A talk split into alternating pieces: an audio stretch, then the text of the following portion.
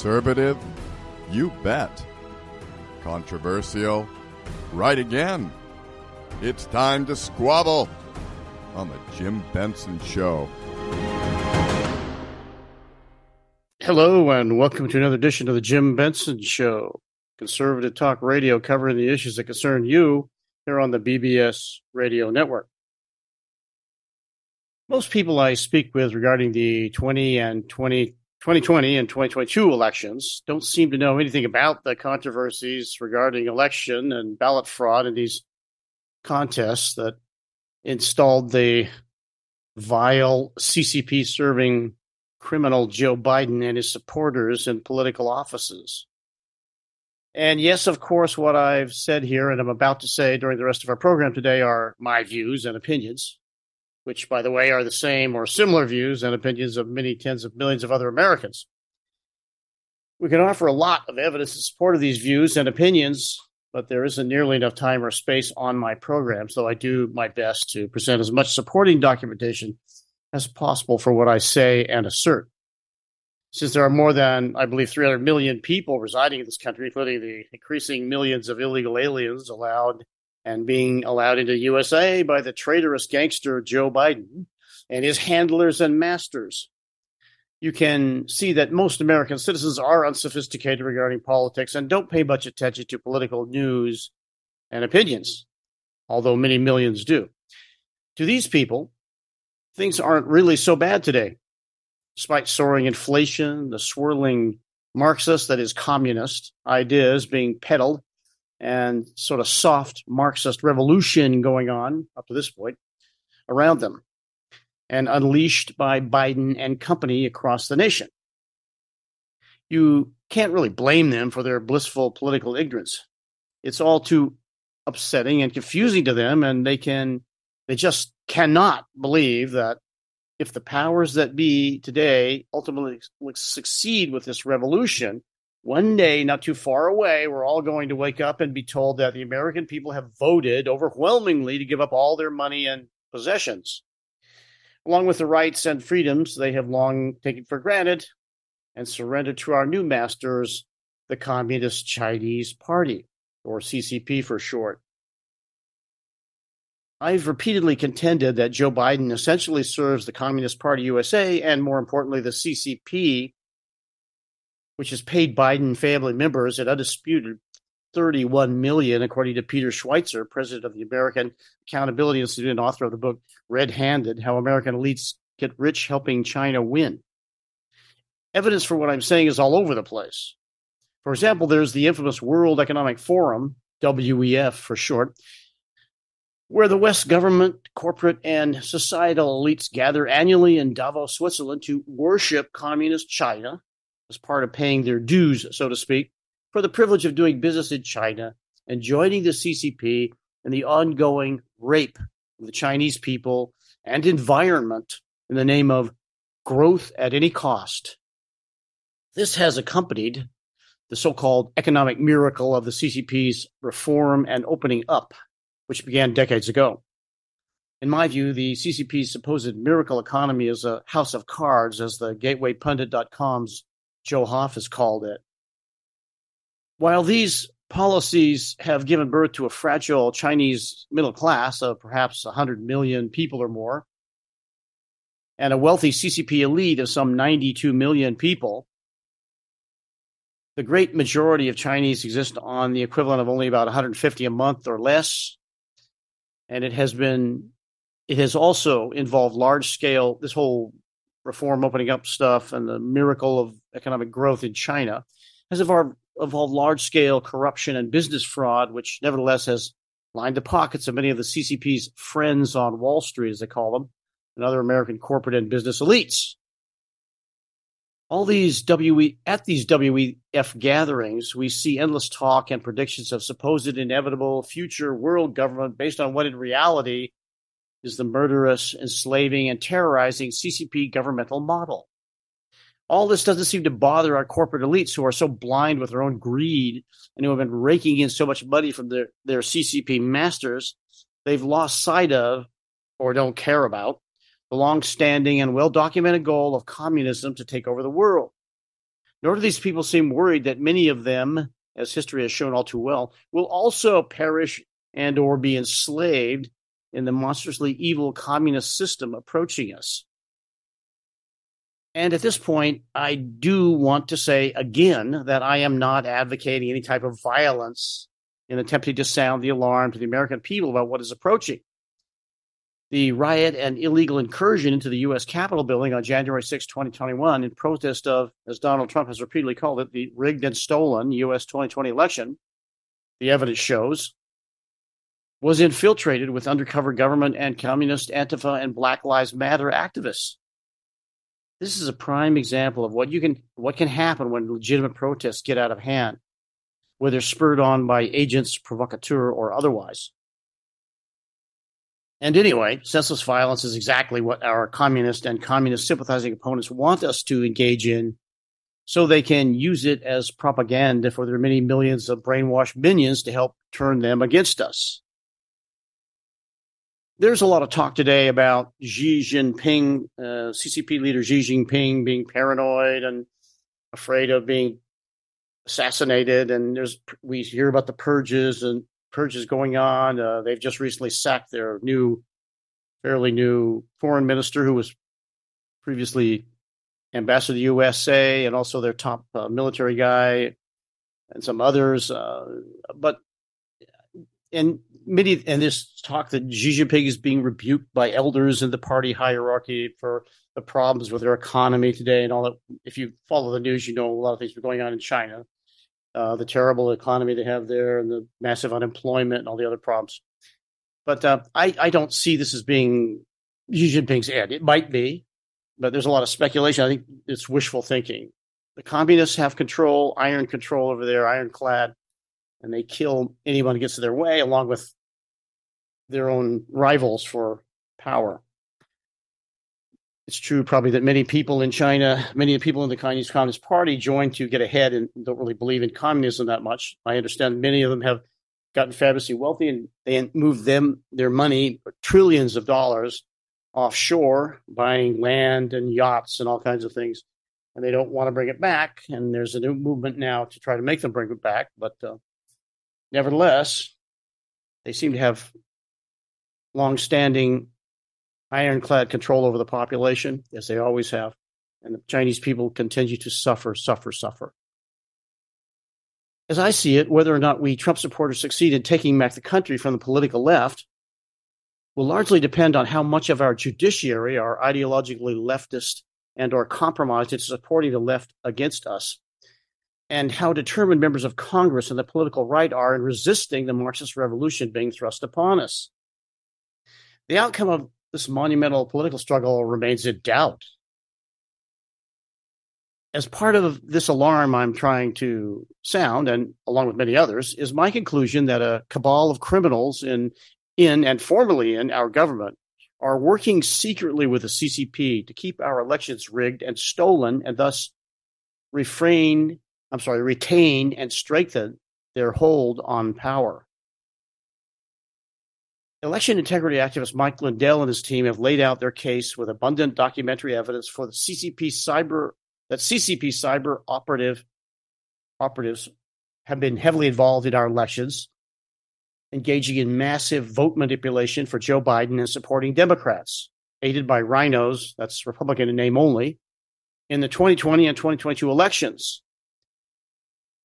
Now, it just may be, this is my analysis, that the Republicans succeeded just barely in gaining the majority in the House of Representatives because Mike Lindell and his team urged people to vote in person on election day rather than way before or way after the way these illegal court rulings have been going, uh, allowing people to do all this stuff and the absentee ballots and everything.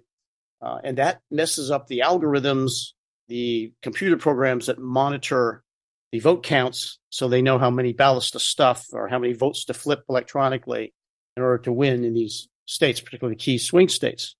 Nevertheless, they're getting better and better. The people doing this are getting better and better and more and more sophisticated at doing it. And we don't know what the future is going to hold, but I, I am convinced they have no intention of giving any of this up.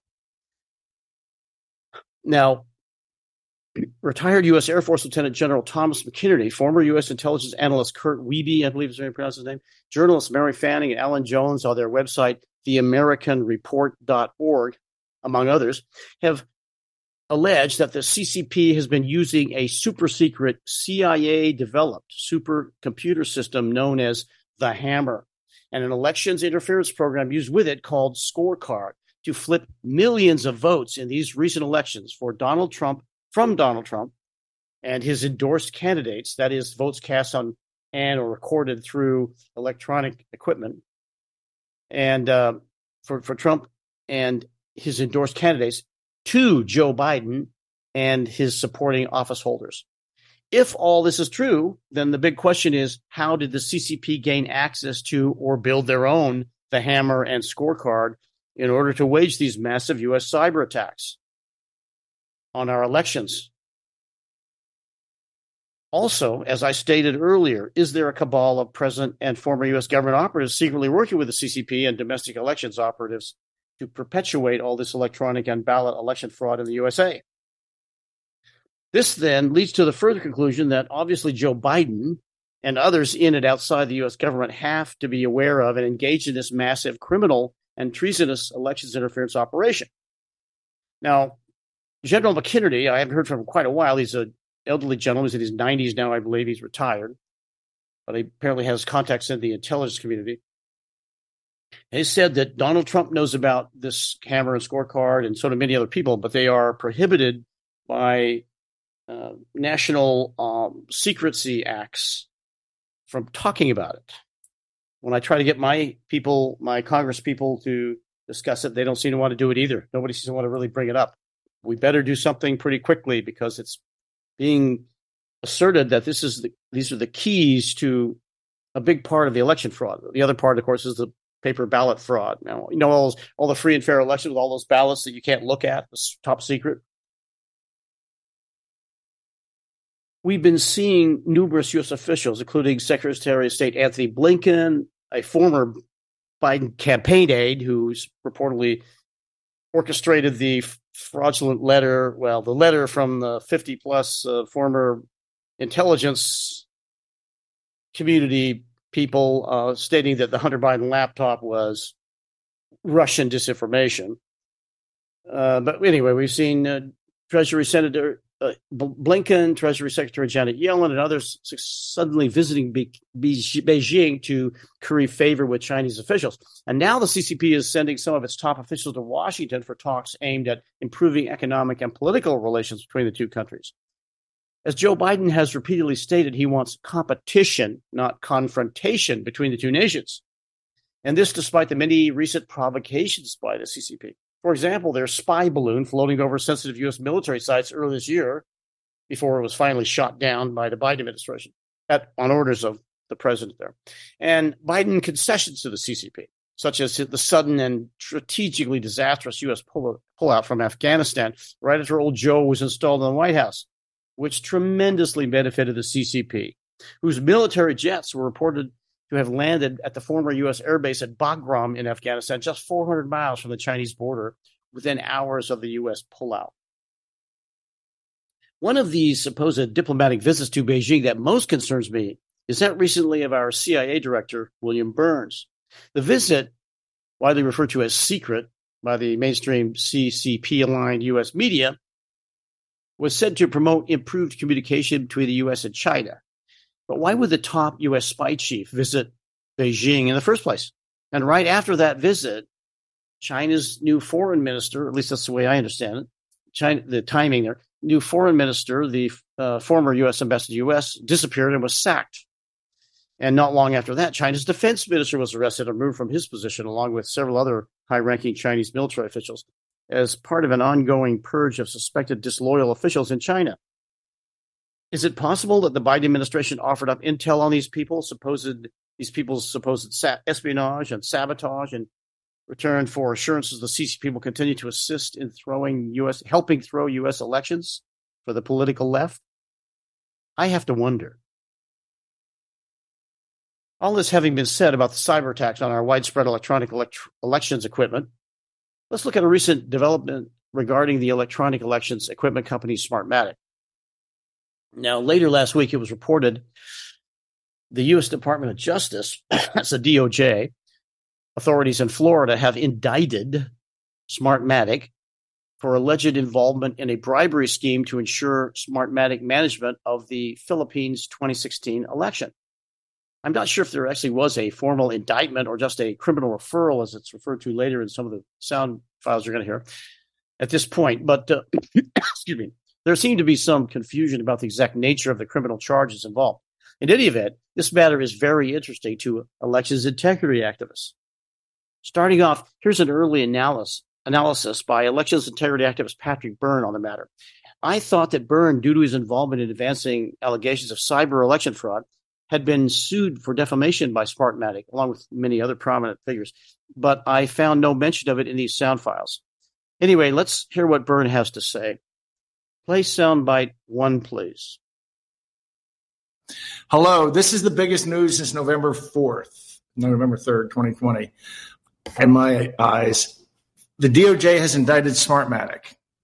Well, a prosecutor in the DOJ down in Florida who has a lot of courage went ahead with smart uh, and then indicted Smartmatic. A year ago, it leaked from the DOJ that they were considering indicting Smartmatic, or they were working on indicting Smartmatic, and but somehow there was some congestion above blocking it. But I don't know what happened. Uh, well, I do know what happened. I'm not going to disclose here, but let's just say it seems like I don't know. I think that's I think that there are very brave, wonderful people in the DOJ. I actually know there are, and because I've I've had the opportunity to meet some of late in my life, and this just happened. Smartmatic. I just am saying though the DOJ did this. I'm not sure the entire DOJ is happy about this. I'll just leave it at that. But they have prosecutor in Miami, federal prosecutor, has gone ahead and indicted Smartmatic. They absolutely this is this apparently or allegedly is about money laundering. Superficially, it is about money laundering. A bribe was paid. There was there was some money transfers hidden. There was an Oklahoma company, a shell company, that somebody moved fifteen million dollars. So all the articles are making this about. Well, this isn't about rigging an election. It's about money laundering or something. Nonsense. Yeah, it is about money laundering, but the money laundering was to a company. Smartmatic rigged the Filipino election in 2016. It rigged it and rigged it. And that's what the money flows were about. So the all the press will tell you is well they're at least conceding now. CNN has written this report that well they've been indicted, but it wasn't for election tampering. Nonsense. They were they were indicted for money laundering. They said the money laundering was the payment for the tampering. They absolutely did rig the 2016 election. The DOJ knows it. Get the court documents. My understanding is in the court documents there's even a sentence that makes clear that this is about them having actually rigged the election. I haven't read it yet. Somebody find it on a DOJ website and get it, please. Uh, okay, so now that things are going on, I can tell you, I hinted to this about you about a year ago. I told you that there was a leak from the DOJ about Smartmatic and to look it up, and it said that it might, it was about money laundering, but it might have to do with something else. It did have to do with something else. The Smartmatic rigged the DOJ, the uh, Filipino election in 2016. This is now in the courts. A grand jury in Florida has indicted Smartmatic, has indicted these clowns, and all the press is going to report is the money side of this. They're not, you know, they're they're going to keep as long as they can. They're going to keep. Oh, I don't see anything else. Well, the money was to accompany the rigging of the election. It was part of the rigging deal. So, just so you know, now I'm going to lay out a few more cards for you. Smartmatic in 2000, Smartmatic is in fact Venezuelan. I'm going to tell you the true story, and then you can see how they dance around the truth. Smartmatic was started by three guys from Venezuela who in 1997 started a home automation company. It was called Biz Softer, Business Softer or something. And in 2000, 2001, Hugo Chavez sent them to go figure out how to computerize and rig an election. They moved to Florida. Coral Gables. They opened a Delaware company. They started a Delaware corporation called Smartmatic, and there was cartel money in it, Hugo Chavez money in it. And they, they rigged the 04 referendum for Hugo Chavez. He put a bunch of money in it. And that became their weapon to take over the world, to change the world. In 2007, the California Secretary of State looked at, organized a commission to look at this Smartmatic equipment. They, it was eight professors of computer science from like Berkeley and Caltech and I think Stanford, whatever, some great California universities. They looked at it and they said, this stuff is total junk. It's total junk. How hard is it to hack an election? So, do you have to be a big country, or, I mean, so for example, could you guys hack an election and change the outcome, say a national or a local election?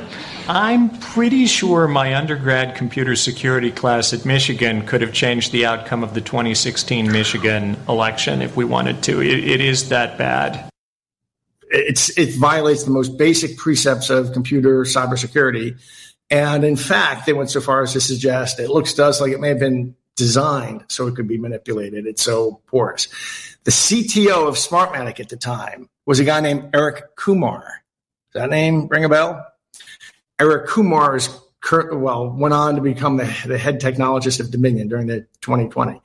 How he went from here to there, and so I'm just telling you the underlying truth, and then I'm going to explain how they have danced around the truth. That's the underlying truth and the European Commission got involved and they actually ascertained. The European Union wrote a report that Smartmatic signed, I think it was three years later, that admitted Smartmatic software is really owned by a bunch of Venezuelan guys. Okay. As well, what happened was Dominion, George Soros, who is Dominion, tried to buy Smartmatic and they was blocked. Actually, a Democratic congresswoman got it blocked, said this isn't appropriate. And so Smartmatic, this is like 07, Smartmatic bought a company called Sequoia, an older manual election company. They've been around 100 years. They bought it, which had some troubles. They bought this for next to nothing. They put all their intellectual property in it, and then they sold that to Dominion. They sold that company to Dominion, to George Soros Dominion. That's how Dominion. So the that's how Dominion got this. Now, just so you understand, the operating system is called the Smartmatic Election Management System. It also became the GEM, the General Election Management System.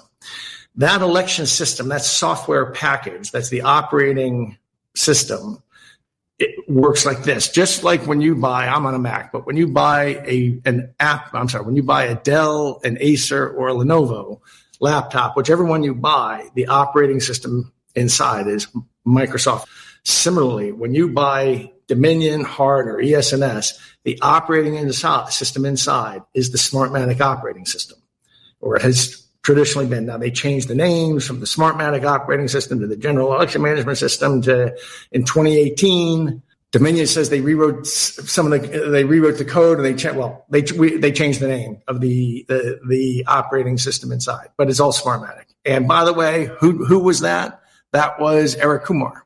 So the same guy, the same technologist the California professors looked at it on behalf of the Secretary of State of California and said this in 07 and said the Smartmatic system is junk it doesn't meet the most basic precepts of cybersecurity and may have been designed to be hacked. That guy moved to Dominion through that series of corporate. I kind of left out a couple steps, but there were corporate mergers and acquisitions and divestments and licensing agreements. And that system ended up everywhere. That system was used to hijack the 2016 Filipino election and some bribes were paid. All, and the DOJ has now indicted people. Now, that's the truth. Now, how I'm going to show you how the press and how the how they work to, to lie to you. They say, "Well, Smartmatic, it only ran one county's election. These these yoke these yuck yuck yucks like Byrne, they don't know anything. Smartmatic only ran one election in the U.S. in 2020, L.A. County that's beside the point. Their system is in everybody's. Their operating system is in everybody's computer. So it's just a it's just a silly thing to say. But little things like that are enough to fool these professors and, and editors and journalists. That's all they, they think. They're so superficial. They are so superficial. Okay. So that happened. And then what's the other way they deflect this? They say, well, Smartmatic, I don't know. They'll tell you, well, this is about bribery. It's not about rigging an election. The bribery was to rig the election. And what happened was there was a big payment made from the Philippines, and then that Philippine to this company in Oklahoma, and some of that payment went to Smartmatic, and some of it went back to the Filipino politician. So they're going to focus on, well, all this shows was some money went from a Smartmatic to a Filipino politician, and, uh, but it's not rigging election. No, it's because, again, they're superficial. They don't understand that these money flows were a try. Money came out of the Philippines, I think, election commission or something to bribe Smartmatic to do this. But that money included a share to be kicked back to a Filipino politician. That's why the money flows are not as simple as as as just a bag of cash from Smartmatic to the Philippines, or no, from the Philippines to Smartmatic in order to rig an election. It the money sort of scattered around because there were different people being paid. So this is a settled matter. The DOJ now acknowledges, get the indictment. They, the, the Smartmatic rigged the Filipino election. That's what the bribe's about. Okay the intellectual fight here is over. The Department of Justice and an American grand jury has now just looked at the facts and said this is all true. Want you to know in the background, and no one will be happy about this at the DOJ. I'm in the background of a lot of this stuff going on and have been. And so when you see me running around the world to people, and I tell no, I'm working really, really hard. I promise I am working really hard. We have it all. We have it all. This is the beginning of the end. Now, since issuing that, putting that, posting on his, I believe, is uh, rumble.com local or locals.com channel on the internet, uh, Byrne has issued a correction, a minor correction, he calls it, where he said he got the dates off when Eric Coomer, uh, he's a central figure in a lot of this stuff, by the way, or at least he's the, the critics talk about him being involvement, his involvement in the he's election company, but uh, he got got his the time that when when off by a year or so when Coomer joined Smartmatic or joined Dominion or I'm not quite sure what. But anyway, it's there on his site if you want to look at it. But so it's not completely accurate what he's saying here, but it's, it's rather interesting. Basically, as I understand it, they uh, they're claiming that people got the Philippines to give 200 million. They only need 100. They wanted 150 million or something. They got 200 million and they kept 30 million of it and uh, laundered it through a shell company in uh, Oklahoma or something and kicked 20 million back to this politician. And he's the guy that they're after for bribery. Uh, they name unindicted co-conspirators, but uh, they don't, you know, we don't know exactly who they are. You'll see a little bit more about this as time goes on. Um, I'm not quite sure what Byrne is referring to when he states this is the beginning of the end there at the end of his presentation. But as you may know, Smartmatic and another election equipment, which is mentioned here, uh, Dominion, very similar equipment. Uh, they both use. They both it's uh, they have similar DNA. As it's called uh, their stuff. Um, and you know, Dominion uses stuff that Smartmatic developed and so on. So have sued. They both sued certain U.S. media outlets. Uh, Fox News. Uh, you may have heard about. They got almost eight. 800 million or something. Their biggest shareholder is uh, BlackRock, I understand, uh, or Fox, Fox, uh, Fox, whatever it is, the parent company. Um, it's really bizarre. It's like 40 times what Dominion makes. Uh, but they settled, uh, Fox settled, they sued uh, One American News Network, I think, and then Trump supporting lawyers Rudy Giuliani, Sidney Powell, and Mike Lindell's been sued for billion billions. Each of these people for you know, a billion or more in damages, claiming defamation for these the claims that these machines and software were used in U.S. election fraud. Now, when when Burns says Smartmatic rigged it, I, I think what he means is their machines were used to rig it, but maybe he's implying that they're actually Smartmatic executives that did the rigging. I, I don't know, but um, anyway, I doubt our corrupt DOJ top officials in Washington are going to sit by and not try to suppress or cancel the action of the U.S. Attorney in Florida conducting the Smartmatic investigation. But we'll have to see where all this leads.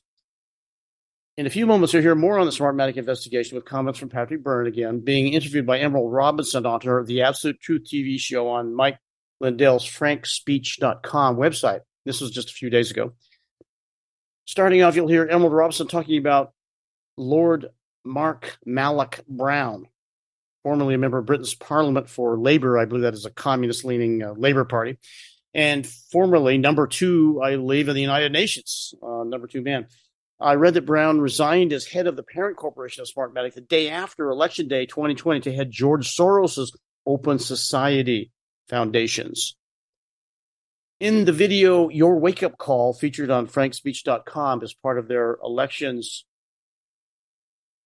material, the former Georgi Schwartz Soros, the former Georgi Soros of Hungary, where in recent years he's been designated an enemy of the state there, he's now known as George Soros here in the US, is said to have had financial interest in electronic voting equipment firms in countries around the world. I believe this is why Patrick Byrne referred to Dominion as Soros's Dominion. I don't know what of a, how much of a stake he's had in that, or if he currently owns it or not, or what. But there's a lot of implication uh, for for Soros and for Malloch Brown, Mark Brown, Mark Malik Brown, who's a, a chief lieutenant of Soros. At least that's the way I've I've view him as. Um, and as I said, um, Dominion and Smartmatic have been suing media figures and corporations and electronic and, and election challenging Trump supporters for billions in damages, alleging defamation.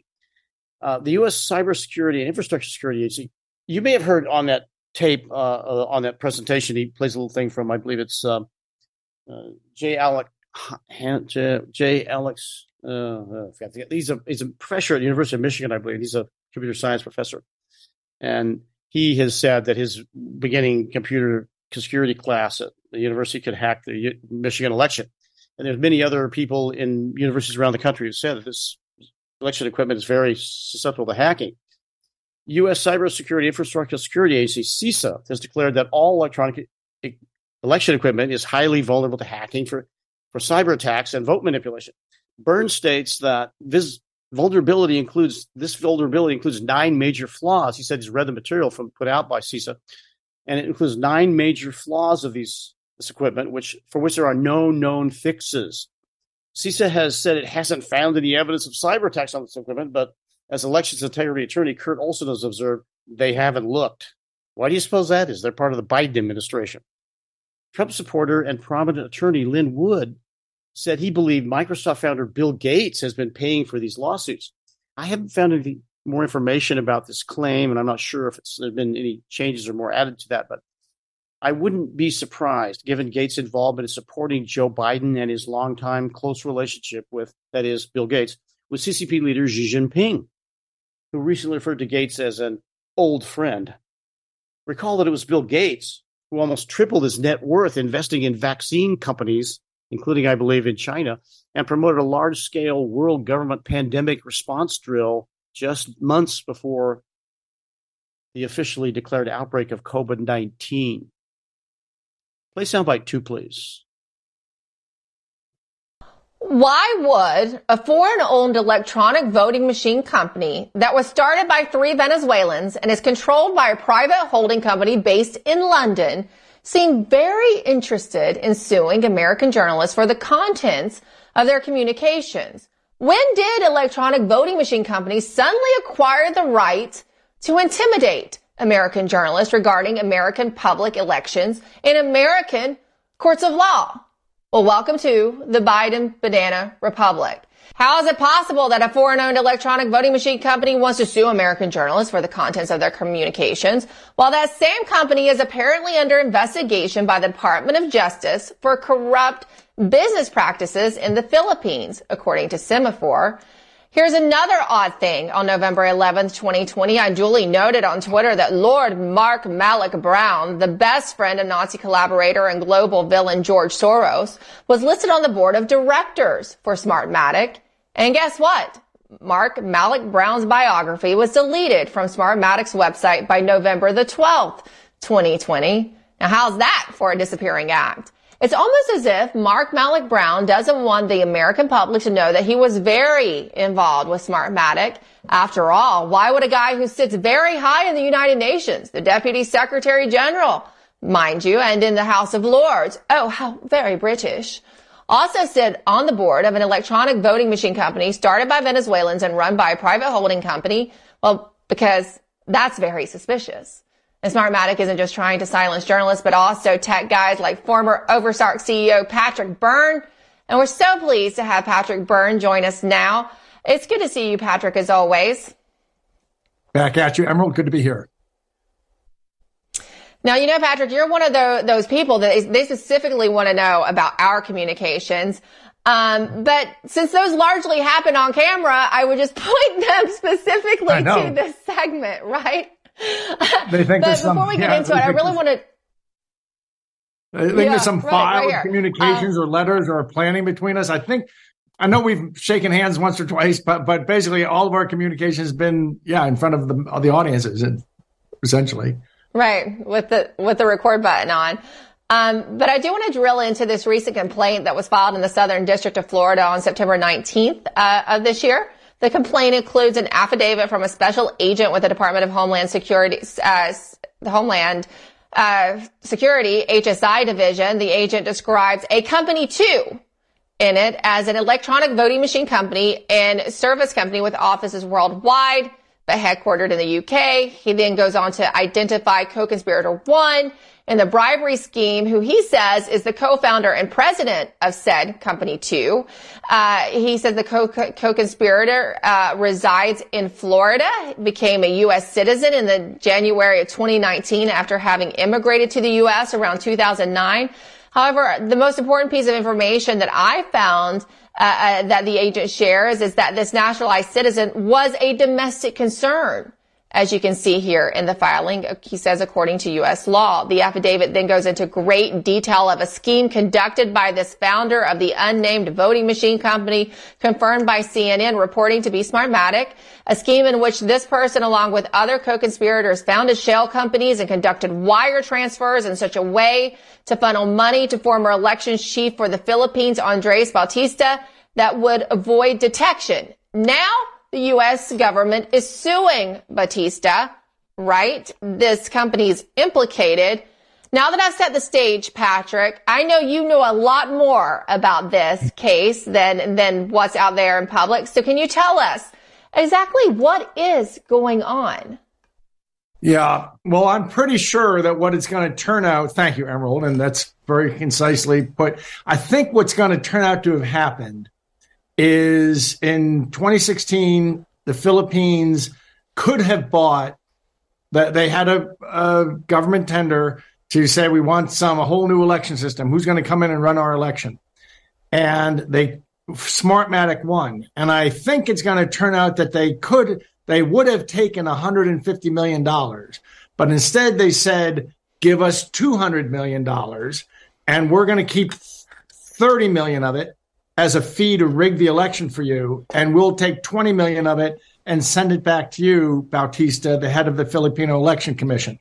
And they sent that back to him by bouncing it through an Oklahoma shell company, then over to the Philippines. Now, all that that criminal referral says, now CNN called it an indictment. It's a criminal referral, which is you can arrest somebody based on a criminal referral. Now, before you actually try them, you need to uh, go through the grand jury.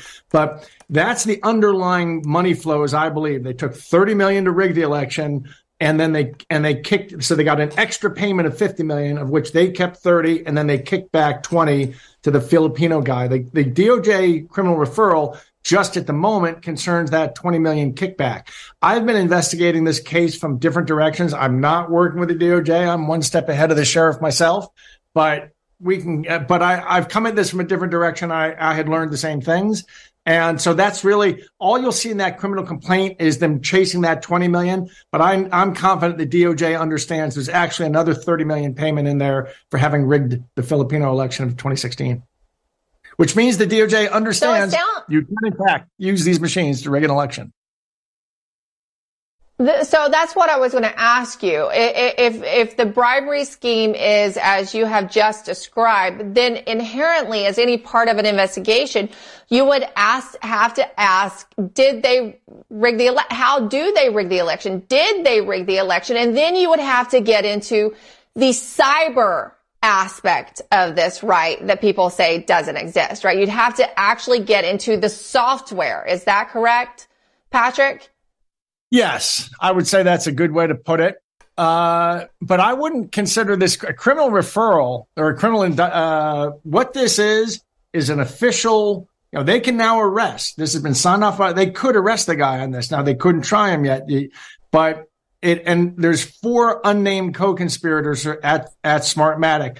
So my guess is by filing this, they're doing it as the first step of saying, okay, there's now this official criminal charge we're bringing, and they're probably putting a lot of heat on those four people to Uh, and that's that's my guess right now, and, and that will concern these other matters. And so my point is, you will see this indictment grow and grow.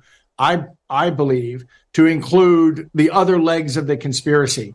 But just on the fact that you know that the top guy, the four top executives of an election company turn out to be bribing third world officials in order to get their elect their uh, machinery installed, which is now the DOJ's position, you would think it would not be too big a leap to say, well, if they'd be willing to do that, might they be willing to rig an election for a fee? My guess is yeah, but it's more than a guess at this point. I know that they did, and I know that the DOJ knows it.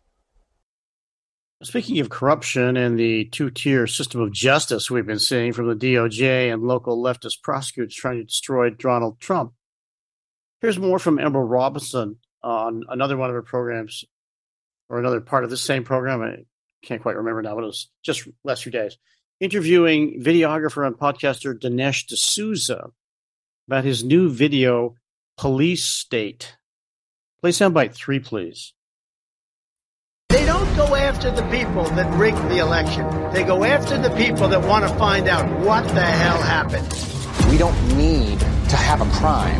What we need is a person to look at. And then we go find out what crime you did. FBI! Our focus is shifting. Our main priority as a bureau is going to be domestic terrorism. Really paints anybody who's right of center. If you're a pro-life, pro-family Catholic, they define you as radical. These are anti-government. We have freedom of religion and freedom of speech. Violent extremists, and they must be dealt with. We can do anything we want.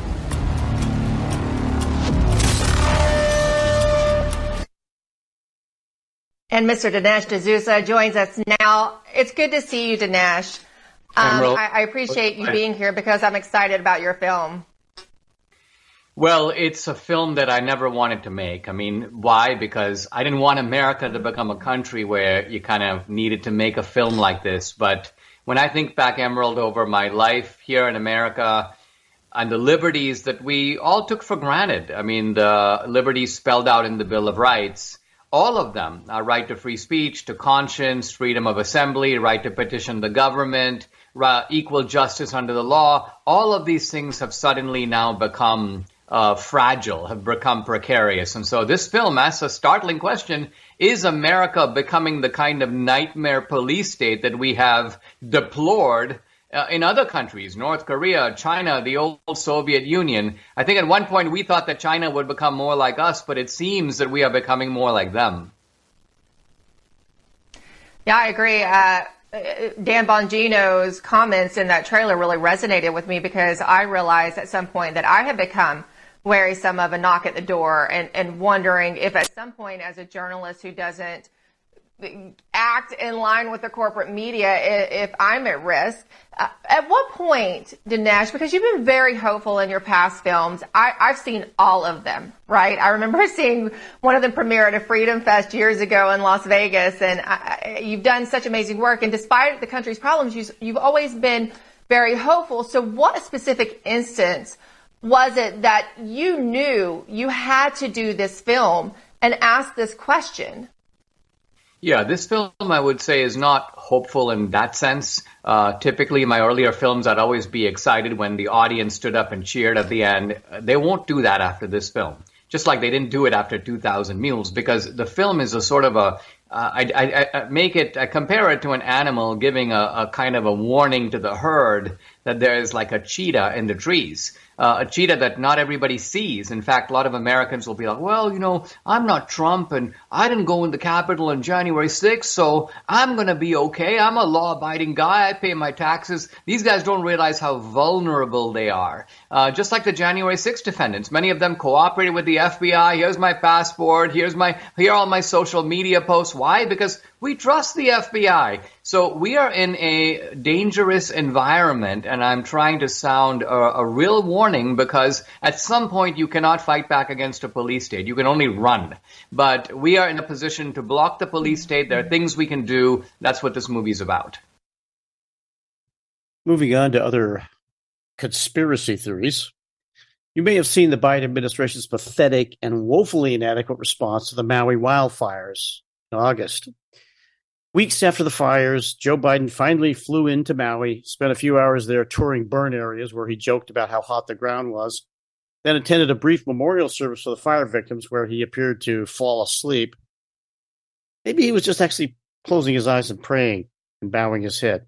What do you think? Sure looked like he fell asleep. Anyway, Biden then jetted back to the USA and resumed his vacationing spending some time at the Lake Tahoe, I believe, mansion of former Democratic presidential candidate and climate change fanatic Tom Steyer, another radical leftist who I understand got fabulously wealthy investing in coal mines and massively polluting power plants in China, where there's been little or no environmental concerns or regulations, although the Chinese government talks about climate, how we've got to help the climate and all that, but they've broken off talks with the U.S. about what they can do. They're doing a little bit here and there, supposed to a little bit more in the future, but they're not doing much at all. They're building new power plants every day with coal and using buying more gas and oil. See a little hypocrisy here on the part of Mr. Steyer. And Biden has declared that the Maui fires were caused by and clear proof of climate change. I think he said something effective. If anyone doesn't, doesn't believe in climate change now, why? How could you be so dumb? As part of the hysterical efforts to combat and thorough, the thoroughly speculative, I say, earth warming effects of supposed fossil fuel driven climate change, Biden is pushing the elimination of all gasoline and diesel powered vehicle engines in the next decade. This, of course, would greatly damage the USA economically and at the same time greatly financially benefit Biden's masters in China where most electric vehicle batteries are made, as well as many of the of the world's electric vehicles. It's been reported that the Maui electric utility that supplies power to the island, which is said to be owned by the socialist leaning, social justice promoting investment management firm BlackRock, has said its power line started at least one of the Maui wildfires. BlackRock CEO Larry Fink is, Fink is a longtime China investment fan and promoter this is also the guy who recently declared that social justice behaviors must be forced on people. But there has also been much speculation on the internet that, that these wildfires actually start were actually started by satellites with lasers or other space to ground weapons. You may recall that some weeks prior to the Maui wildfires, huge green laser beams were observed in the night sky over Hawaii. These were at first said to be from Chinese government satellites studying weather. Then I believe the news organizations claimed satellites were actually U.S. government owned. Recently, Infowars.com posted a video citing computer science and robotics authority Steve Favis, that's F in Frank A, V as in Victor IS, Steve Favis, on his website, stevefavis.com, making the claim that the Maui fires could have been started by Chinese government satellites, which he determined to be over Hawaii at the time these fires began. We may never know if this claim is true, but given the belligerence of China in recent years, it makes sense that causing these and other wildfires in the U.S. in recent years advances the climate change fanatics' drive to eliminate fossil fuels as energy sources. Play soundbite four, please.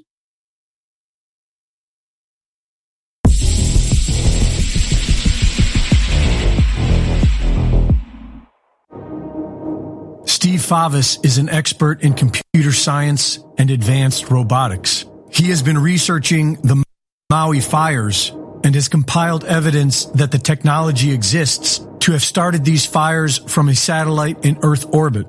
He has also confirmed that the CCP had satellites capable of doing so above Maui at the time of the fires.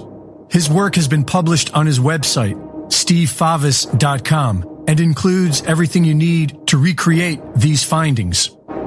The most efficient way to ignite a fire on the surface from a satellite in Earth orbit would be to paint the target in segments by pulsing the laser with an advanced targeting system.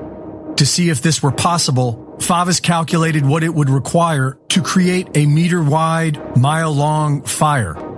Fired from a satellite, the Earth's atmosphere will absorb and scatter some of the laser energy. And so the laser would need to be in a wavelength range that minimizes this. The most effective wavelength would be in the near infrared range, which would allow better transmission through the atmosphere. The near infrared range would be invisible to the naked eye and would also have a minimal reaction with objects colored blue on the Earth's surface. The power of the laser would need to be in the hundreds of kilowatts range. And so Favis based his calculations on a 10 megawatt laser firing from Earth orbit, assuming that the atmospheric loss amounts to 50% of the overall power and only 5 megawatts reaches the surface as a 1 square meter beam, it would ignite a fire almost instantly. If this 5 megawatt beam was pulsed across a 1 meter by 1 mile long area in segments, then the time to ignite the entire area would be roughly 2.7 minutes. And it would only take approximately 8.8 seconds to melt an aluminum alloy wheel. The amount of energy required to pulse a 10 megawatt laser for 2.7 minutes would require approximately 3,220 capacitors, which would amount to about 32,200 kilograms in weight. Using MATLAB software and plugging in public data provided from NORAD, he found that satellites launched and monitored by the CCP were directly above the Maui fires at the time of ignition. The CCP's most powerful rocket, the March 5, can launch up to 48,500 kilograms of payload, which is more than enough to carry the required payload in Favis's calculations. But Favis has found that the CCP has much more powerful lasers deployed already. He has calculated that the CCP has up to 70 gigawatt lasers in Earth orbit right now. That's at least 100 times more powerful than what he factored into these calculations. Adjusting NORAD's default coordinated universal time, or UTC, to the local time zones, Favis found the following. The Olinda fire was ignited at approximately 10:47 p.m. on August 7th. At this exact time, CCP satellite labeled NORAD 53299 was directly over the location. The Lahaina fire was ignited at approximately 6:37 a.m. on August 8th at this exact time, CCP satellite labeled NORAD 55836 was directly over the location. The Kula fire was ignited at approximately 11:30 a.m. on August 8th. At this exact time, CCP satellite labeled NORAD 53299 was directly over the location. The so-called deep state does not want you to know that deadly lasers of mass destruction are freely traveling above us.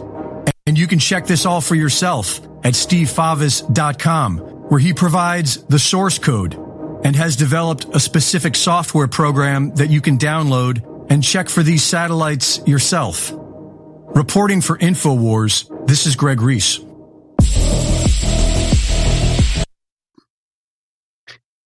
I had another uh, Greg Reese uh, presentation I wanted to play from InfoWars uh, uh referring to the recent rash of terrible wildfires in the Canadian forests. And but we don't have time to play it today. But he he has pointed out that a lot of these people, a lot of the fires do seem to be started by arsonists, but you don't hear a whole lot about it.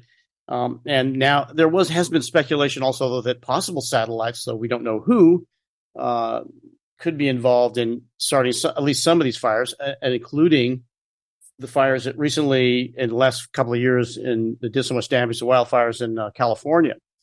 Uh, but again, arsonists also seem to be have played a role in some of those as well. Is my understanding.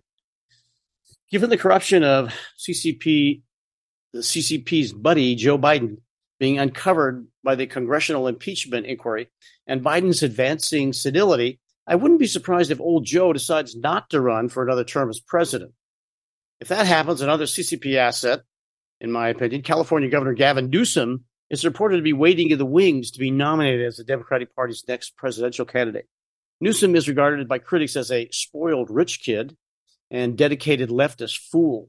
He comes from one of the state's longtime ruling political families He's a well known and inveterate leftist, hell bent on turning California into a socialist hellhole. And things, as things stand with the deep state, political left, and CCP substantially controlling our elections, it appears Newsom would be a shoe in. With the death a few days ago of longtime California Democratic Senator Dianne Feinstein, like Newsom, a former mayor of San Francisco, Newsom has said he wants to appoint a black woman politician to complete Feinstein's term of office. Several of these women have been mentioned as possible selections by Newsom. I have no problem with an African um, an American of African descent being being California's next senator, but be assured whoever fills Feinstein's seat in the Senate will be a Newsom appointed radical leftist guaranteed to support the left's policies and goals in that body. So don't expect much change in the way of the political stance of the majority of the Senate. That's all for another show. As always, we hope you found the content of interest and value. You can listen to a podcast of today's show when it's posted soon on the Jim Benson Show pages here at bbsradio.com. And if you have time, take a look at the videos posted on my pages there as well. That's the Jim Benson Show. Look for us with another live show two weeks from now in this same time slot. Have a great rest of your day and evening.